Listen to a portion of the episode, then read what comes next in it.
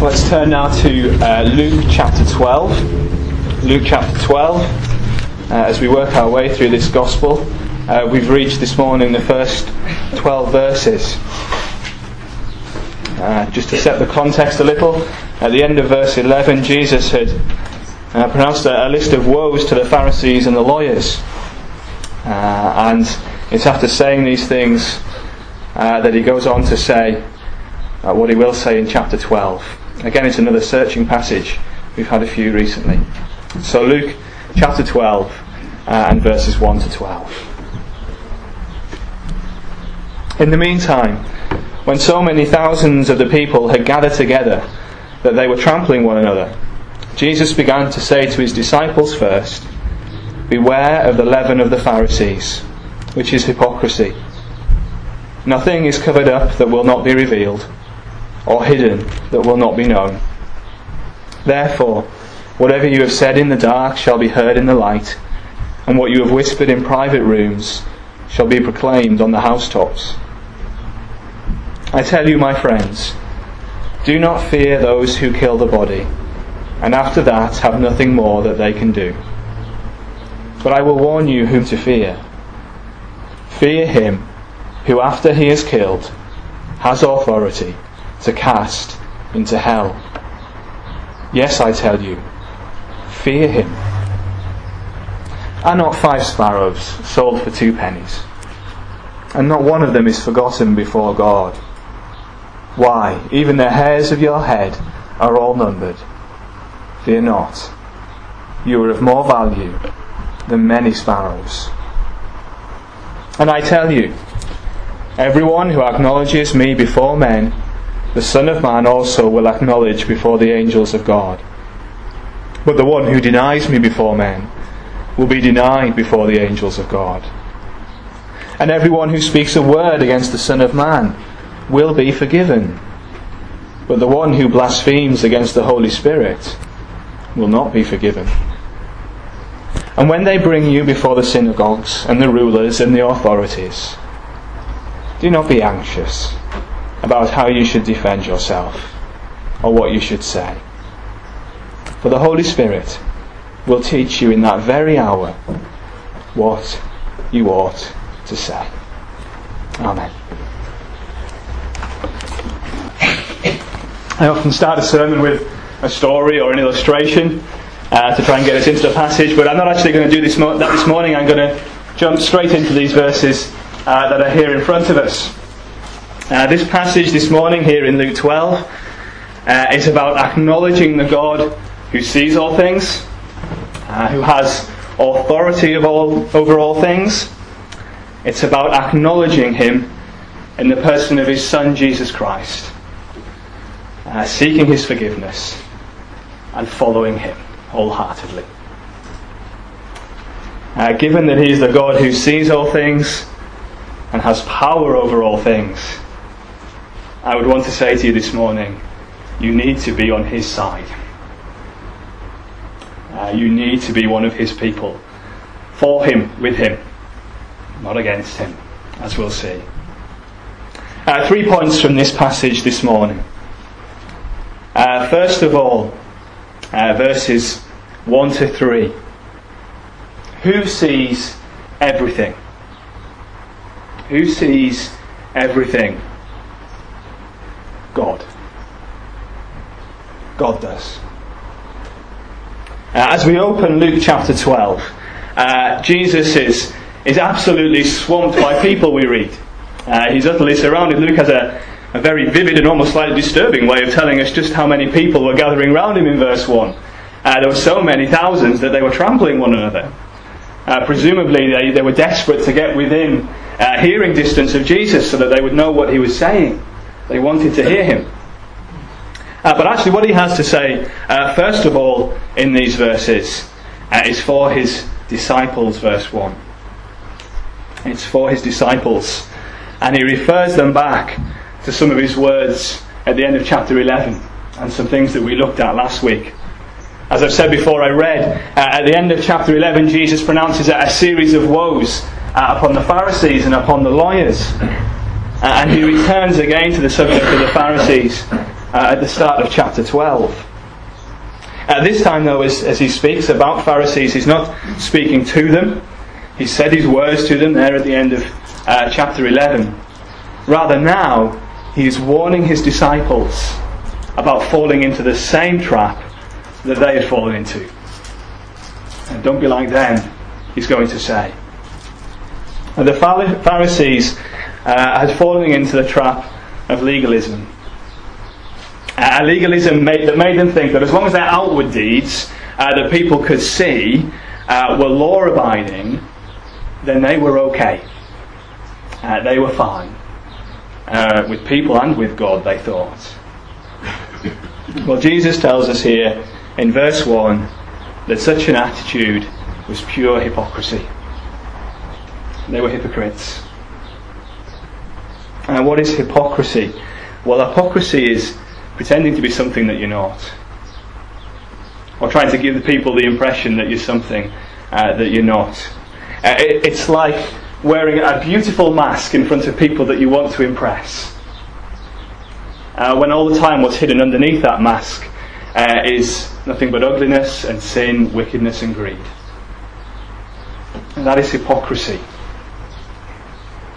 Uh, and that, unfortunately, sadly, seemed to describe and characterize the Pharisees. Jesus has a warning for his disciples because he says that their hypocrisy was like leaven. Uh, verse 2 Beware of the leaven of the Pharisees, which is hypocrisy. Uh, what's leaven? Uh, well, we don't necessarily think of leaven in negative ways. Uh, leaven is what you put in bread, you don't need much, just a little bit, uh, and it makes the bread rise. Uh, back in the Old Testament, at times that the Jews and the Israelites were told not to put leaven in bread because it wasn't to rise. Uh, but leaven, if you put it in, it just takes a bit, it spreads through all the batch of dough, and it makes uh, the bread rise. It is all affected by uh, the leaven. Well, Jesus says, hypocrisy had infected every part of the Pharisees, and the disciples were to be careful that it didn't spread to them. Uh, Jesus was desperate that it should not do the same to his people. Why was Jesus uh, so keen that his disciples should not be infected by hypocrisy? Well, quite simply, it's because nothing can be hidden from God. You can't hide anything from Him. God sees all, doesn't He? It's open to Him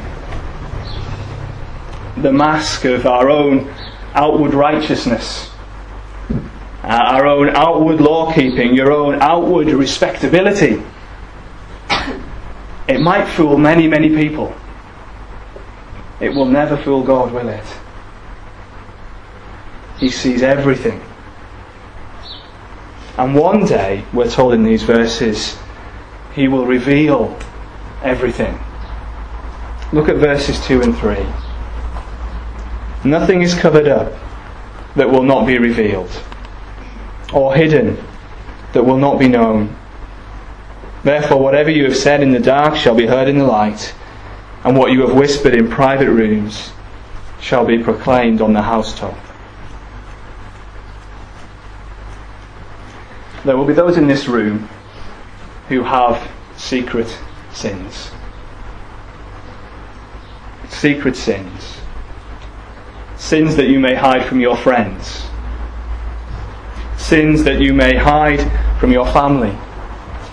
Sins that you may hide from your spouse, from your parents, from your children, perhaps from your colleagues or your boss, from the taxman.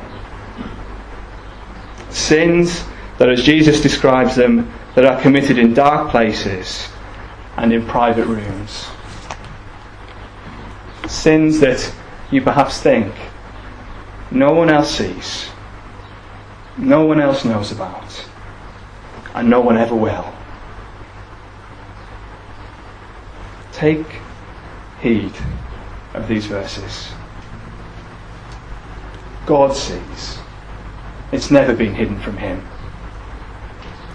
More than that, Jesus says, He will reveal them.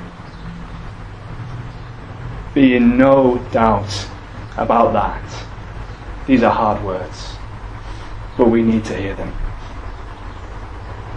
If you have fallen into the trap of thinking that you can hide some of your sins so that no one else will see, remember that God sees. And God will, quite possibly when you least expect it, reveal those sins for others to see. You do not want your secret sins to be revealed. You wouldn't try and hide them if you did want them revealed. When they are revealed, and that is a promise from Jesus here, they will be revealed. When they are, it will be very painful for you. It may be painful to others too. So, what then do you need to do with those secret sins in your heart? What must you do? Well, confess those sins to God. Tell Him. Confess them. Admit to them. Because there is forgiveness, even for secret sins, even hypocrisy. Uh, you may need help to leave those sins behind because you must do that too. You must confess them. You must turn from them. Uh, you may need help, which may mean sharing your particular secret sin with a trusted Christian friend and confidant who can help you, who can pray for you, who can ask you how you're doing. It may be very difficult for you to do that. It, it almost certainly will be. But you do not want to be revealed as a hypocrite. and God will reveal it. Uh, if you are tangled up in secret sin, uh, let me give you these words from Proverbs 28 and verse 13. There is a wonderful promise in these words of God. Proverbs 28:13. Whoever conceals his transgressions, that's his sins, will not prosper. God will not look on you kindly. Whoever conceals his transgressions will not prosper. But he who confesses and forsakes them, that is, turns from them, will obtain mercy. Whoever conceals his transgressions will not prosper, but he who confesses and forsakes them will obtain mercy. That's a wonderful promise there for the person caught up in, in secret sin there is mercy, there is grace, there is forgiveness. If you will confess your sin to God and by God's help turn from it, relying on the help and strength He will give you by His Spirit and any other practical means or people He may give you to help you overcome that sin. Uh, there is mercy and there is forgiveness. Now, in this life, of course, there will always still be some sin in our hearts. In this life, there will always still be sin in your heart. To an extent, every one of us is a hypocrite at times, aren't we? We can all at times be guilty of this sin. You will always have to fight it in this life. You will lose the occasional battle along the way, even as a Christian. But whatever you do about it, and there is only one thing you can do, don't try and cover your own sinful heart with your own outward righteousness. Don't do that. I'm not saying don't try and be righteous. I'm not saying don't try and obey God. I'm not saying don't try and be holy. But don't try and use that to cover your inward sin. It won't cover it. God will see straight through it to your heart. Instead, seek forgiveness in Christ. Turn from your sin and follow Him. Trust Him as your Lord and your Saviour. And what will happen then is that you will be coated, you will be clothed, you will be covered in His righteousness. That wonderful gift of His righteousness. And God will accept that righteousness. Uh, because Christ's righteousness was in no way that of a hypocrite. He was and is totally righteous both outside and in. That is Christ. And He will cover you with that righteousness when you trust in Him. Isn't that wonderful? What wonderful news for sinners. He will do that. So confess and turn to Him. Secondly, though, verses 4 to 7. Verses 4 to 7. Who has power and authority over everything? Point 1. Who sees everything? God. Point 2. Who has power and authority over everything? God. God does. Back in Luke uh, chapter 9, uh, Jesus told his disciples for the first time uh, about his impending death. Uh, that he would soon die at the hands of the religious leaders and authorities of his day. Uh, he immediately followed that up in Luke 9 by telling his disciples what? When he told them, Well, you too will have to take up your cross and follow me. A daunting thing. It would quite possibly cost them their lives. In the case of most of them, it did. So, what he has to say then to them here in verses 4 to 7, it was incredibly relevant to them, even if they didn't realize it yet. Uh, for Christians in many countries around our world, as I've already mentioned when we came to pray, these verses are still incredibly immediate and relevant. Not to say they aren't for us, they are for us as well. Uh, thank our God that it is still relatively rare in this country for a Christian's life to be endangered simply because they are a Christian. That is still very rare for us as believers in this country. Uh, we shouldn't forget, of course, that in the blink of an eye that could all change. It's changed very quickly in Syria. You shouldn't think it could never happen here. It could. So we need to take these words of verses uh, 4 and 5 to heart. Uh, it could change. We could need to face threats like these. Uh, so, what does Jesus say to encourage his disciples in light of what they were going to face?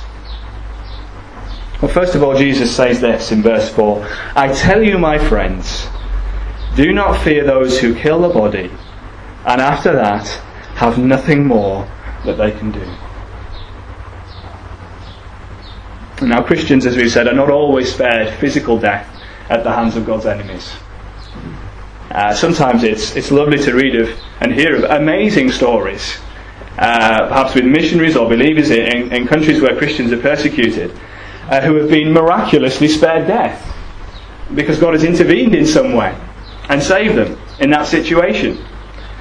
But that doesn't always happen.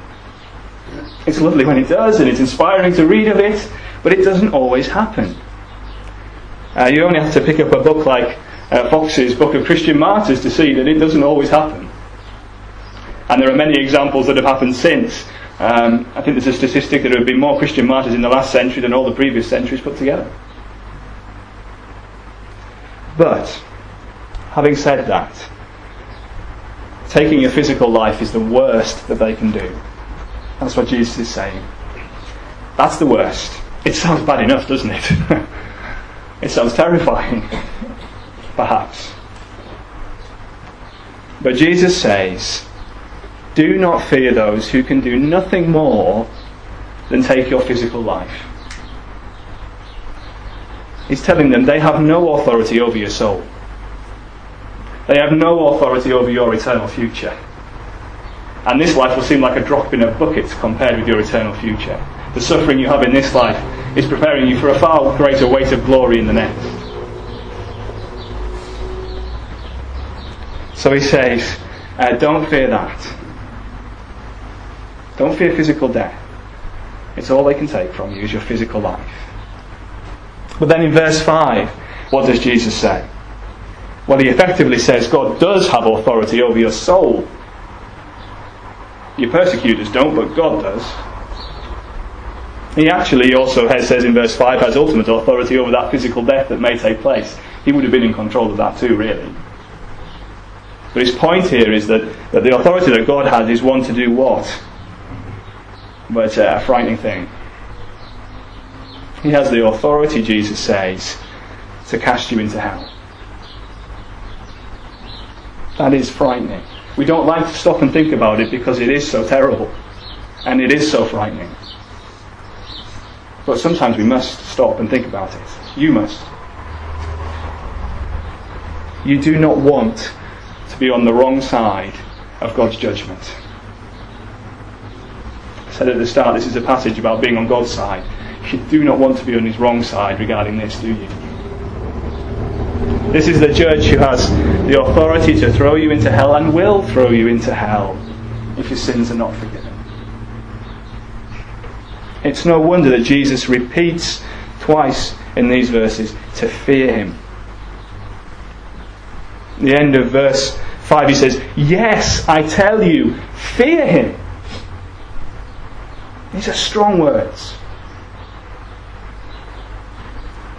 If your sins are not yet forgiven in Christ, there is a great deal to fear. I must say that because God's Word says it.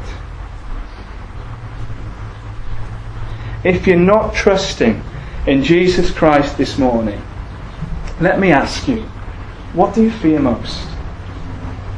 What is it that fills you with fear most? Maybe it's loss of health.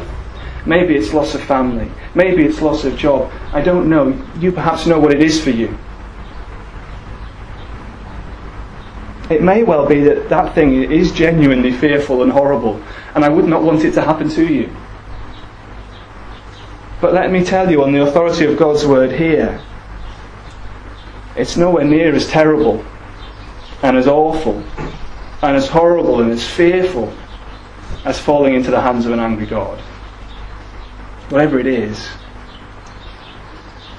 He has the authority to throw you into hell. God's judgment is a fearful thing. Sometimes we don't say it loud enough, we don't say it clear enough. Jesus is very clear here, isn't he? Notice he says it to you in verse 4 as a friend. I tell you, my friends. He says it out of love. He says it because he doesn't want you to go there. To hell. If you love someone, you would warn them if they were heading for destruction, wouldn't you? And it's in that spirit that Jesus says these words. It's in that spirit that I repeat them here. If you haven't yet received God's forgiveness in Christ, then go and get it. Confess your sin, go to Him, ask Him to forgive you, He will. Then you're not going to hell. You're going to heaven and it will be glorious. But you need to hear those words of warning. Verses 4 and 5. Words of warning when it comes to God's authority and His power. But then verses 6 and 7. I love the fact that verses 6 and 7 follow on from those two verses.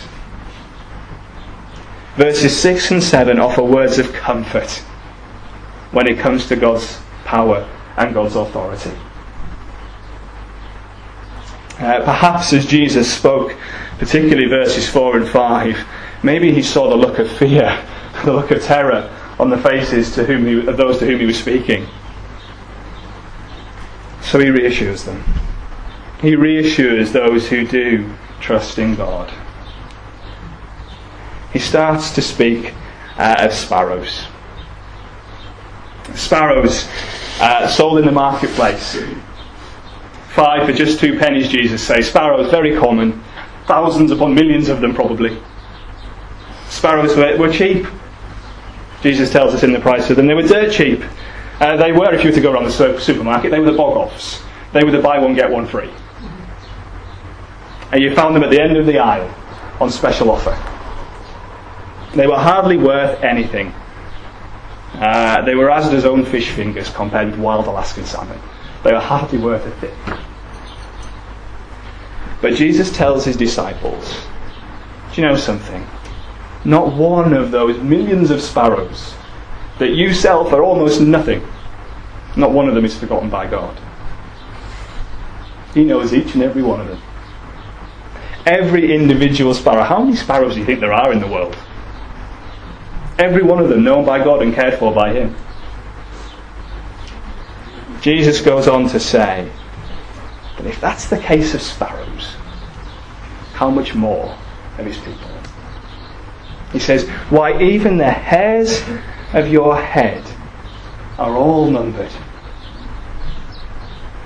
Uh, God is so interested in you that He has counted up one by one every individual hair upon your head. Maybe He's counted them as they've fallen out again as well. But He knows you. He knows all about you. He is interested in you. Uh, then, in what initially sounds like a contradiction of verses 4 and 5, he says uh, there in uh, verse 7 Fear not. Just to God's people. Fear not. Why? You are of more value than many sparrows.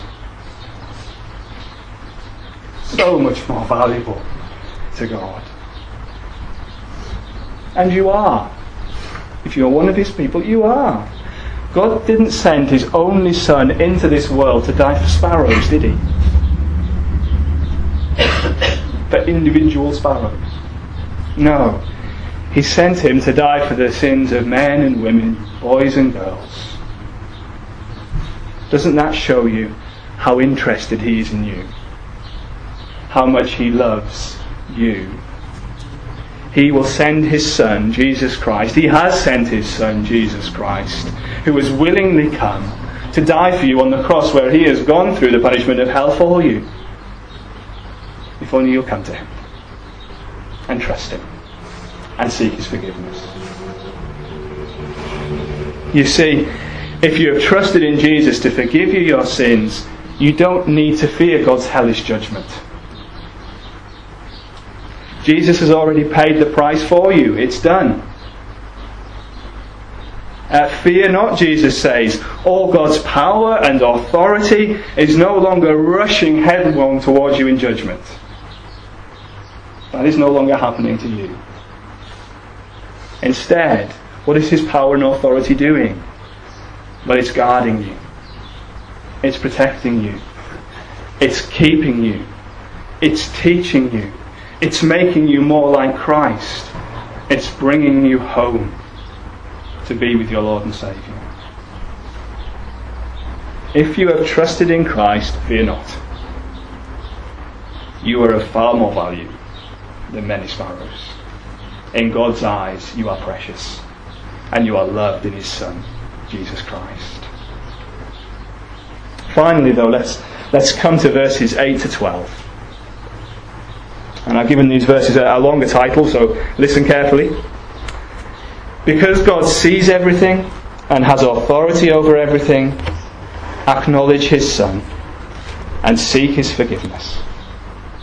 Because God sees everything, has power and authority over everything, acknowledge His Son, seek His forgiveness. In these verses, as we come to them, uh, verses 8 and following, Jesus says that if you acknowledge Him as your Lord and Saviour, then He will acknowledge you in the presence of the angels in heaven. That's before God. Uh, we'll come back again to verse 8 in a minute.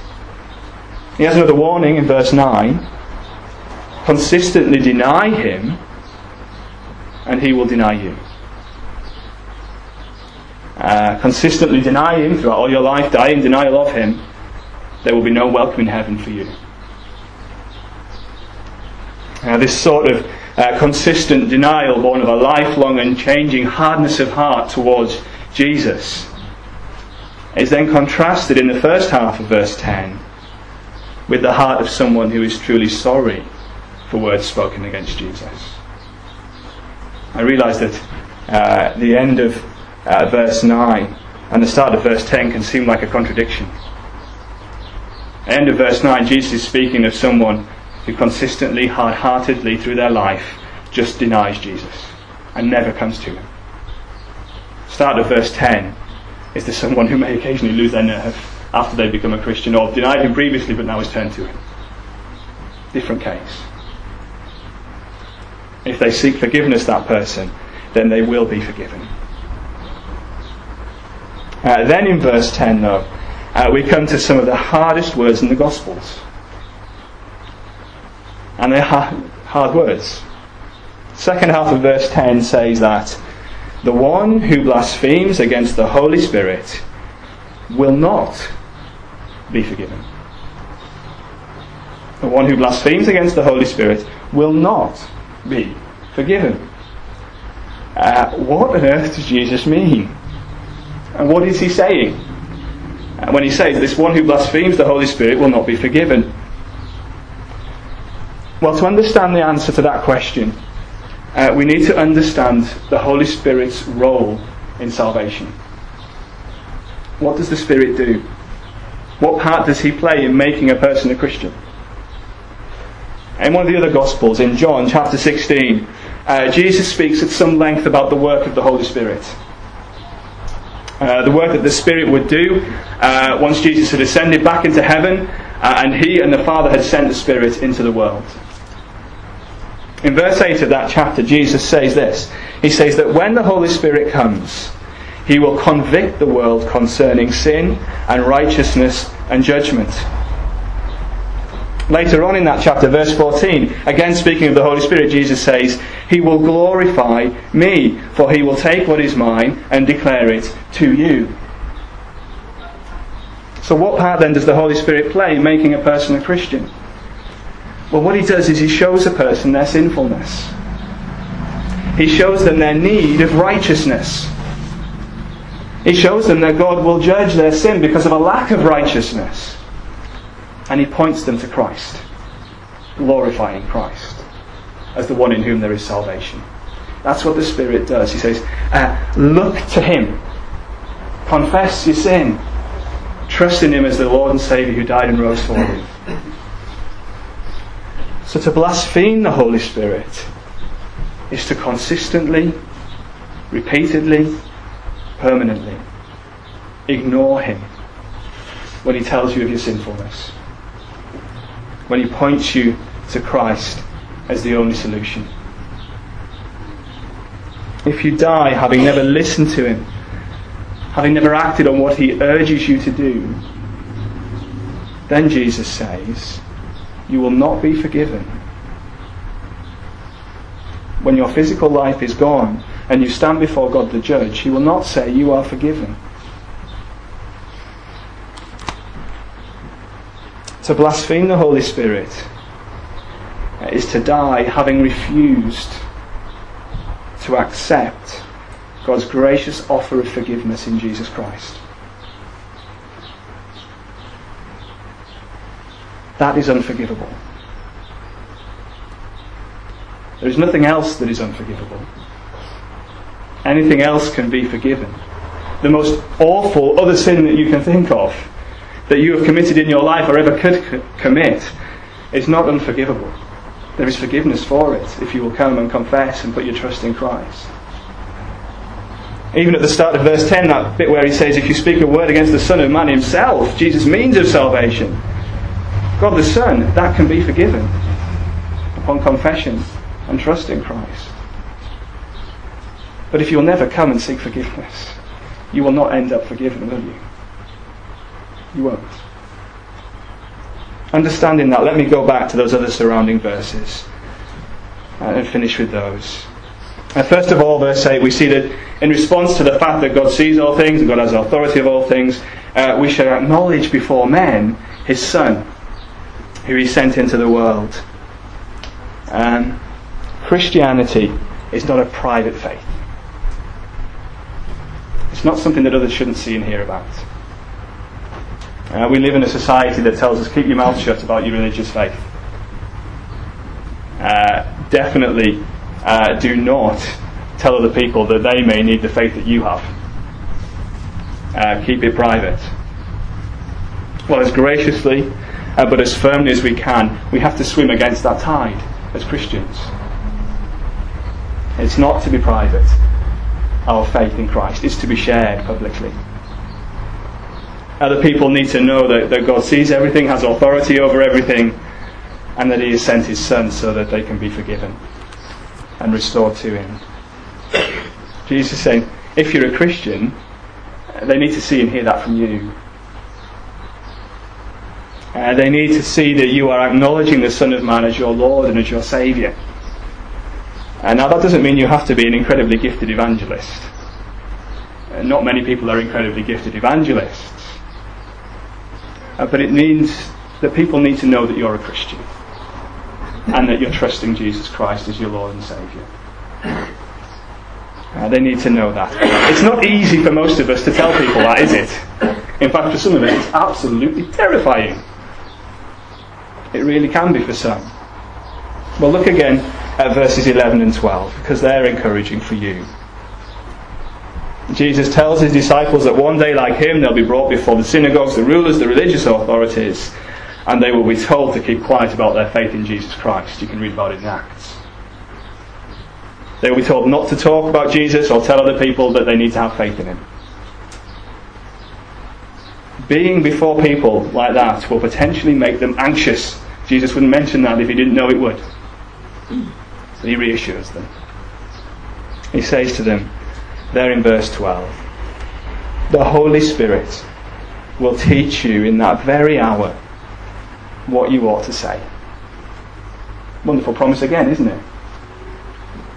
You see, when you act on those initial promptings of the Spirit, the ones to confess your sin and turn to Christ, having done that, the Holy Spirit doesn't just leave you alone to fend for yourself. He comes and He takes up residence within you. And He helps you to live and to speak for Christ. Uh, in John 16, I didn't read the whole chapter, but what does Jesus call the Holy Spirit there? Your helper. Your helper. So then, when your, your colleague or your school friend asks you what you did at the weekend, arrow prayer. Holy Spirit, help me to say something here that is, that is right, that is good, that acknowledges you, and then tell them. Uh, when they ask you why you live your life in certain ways differently to them, shoot up a prayer. Holy Spirit's help. Tell them. Uh, when the opportunity is there to invite someone to an evangelistic event or a, a Sunday service, ask for the Spirit's help and invite them. God knows you may feel anxious, awkward, and all sorts of other things in doing that, but He promises the help of His Spirit who lives within you. And uh, don't be afraid then to speak for Jesus. Don't do it in your own strength. Do it in the strength of the Spirit. Well, I've said enough, so let me, let me draw this together very, very briefly. What has this passage taught us? What has it said to us? Well, it's said that God sees everything, including your secret sins. So confess those sins, turn for them, seek His forgiveness. It's told us that God has a power and authority over everything authority to throw you into hell even if you're an unforgiven sinner. But power and authority to keep you and care for you if you're a forgiven sinner. So therefore acknowledge his son Jesus. Seek his forgiveness. Trust in his care. Acknowledge him in your daily life, relying on the Holy Spirit's help. Amen.